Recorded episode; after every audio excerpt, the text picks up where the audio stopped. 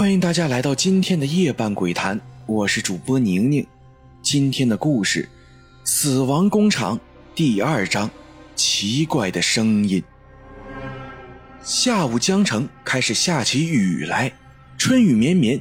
一个工友笑道：“嗨，现在的天气预报还真准哈，说下雨就下雨。”吴秋江却摇着头，他对这样的天气一点儿也不喜欢。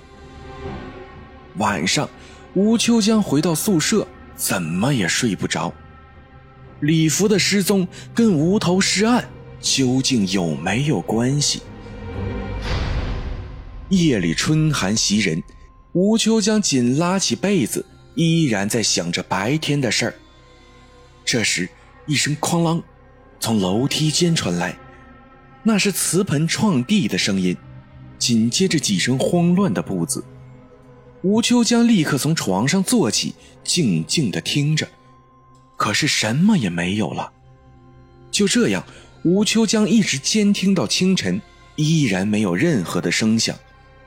等到工友起床时，累了一晚的吴秋江立刻冲进过道，在上楼的阶梯旁确实有一个瓷盆，那是工友昨天忘在外面的脸盆。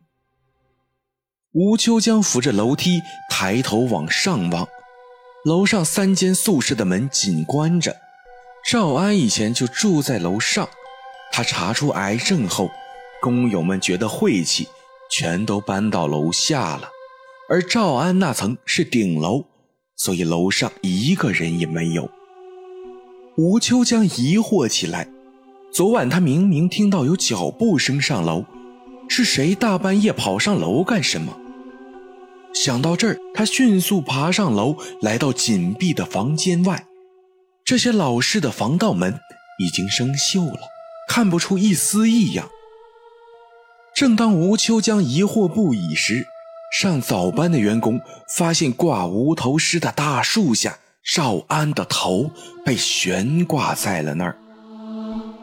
工友们纷纷惊出声。一股更强烈的恐惧席卷了工厂。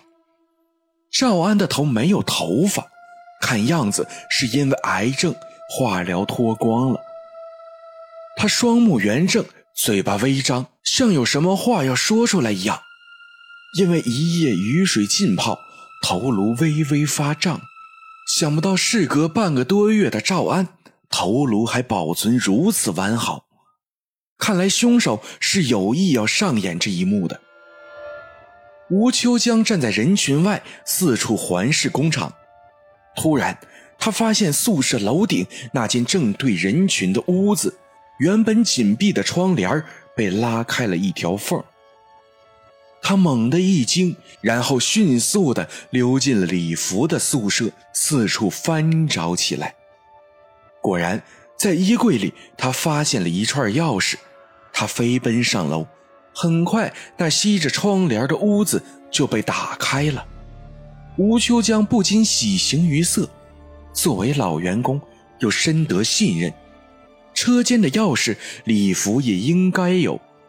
那么，照此推理，李福很有嫌疑，因为吴秋江可以相信，之前发生的事儿肯定是厂里人干的，而李福作为老员工。有诸多的方便，比如钥匙，而之前李福鬼鬼祟祟的提着一串钥匙回宿舍的事儿，不得不令人怀疑。昨晚吴秋江听到的脚步，应该是失踪的李福偷偷潜回了工厂，然后在半夜悬挂了赵安的头，而他藏匿的那间屋子，就是吸着窗帘的那间，他利用这个缝隙。观察工厂里的情况，然后伺机下楼再逃命。而那串钥匙，他当然不会带走，这样容易引起怀疑。但他可以复制几把。至于他为什么要失踪，只是想排除自己的嫌疑，再好作案罢了。吴秋江在屋里搜寻一番，靠窗的地方果然发现了几个烟头，而李福嗜烟如命，吴秋江高兴的手舞足蹈。现在只要找到那个无头尸案中贼喊捉贼的李福，所有的嫌疑便可迎刃而解了。可是这个李福藏身在那儿，而自己又没有充分的证据，贸然行事，只怕会打草惊蛇。精彩继续，下期更精彩。今天的夜半鬼谈就到这儿了。如果喜欢这个节目的话，可以点赞、评论、转发、关注、打赏，这些都是对宁宁莫大的帮助，也是大家给宁宁持续更新的动力。我还是每天晚上都给大家带来一篇恐怖故事的宁宁，胆小者勿入。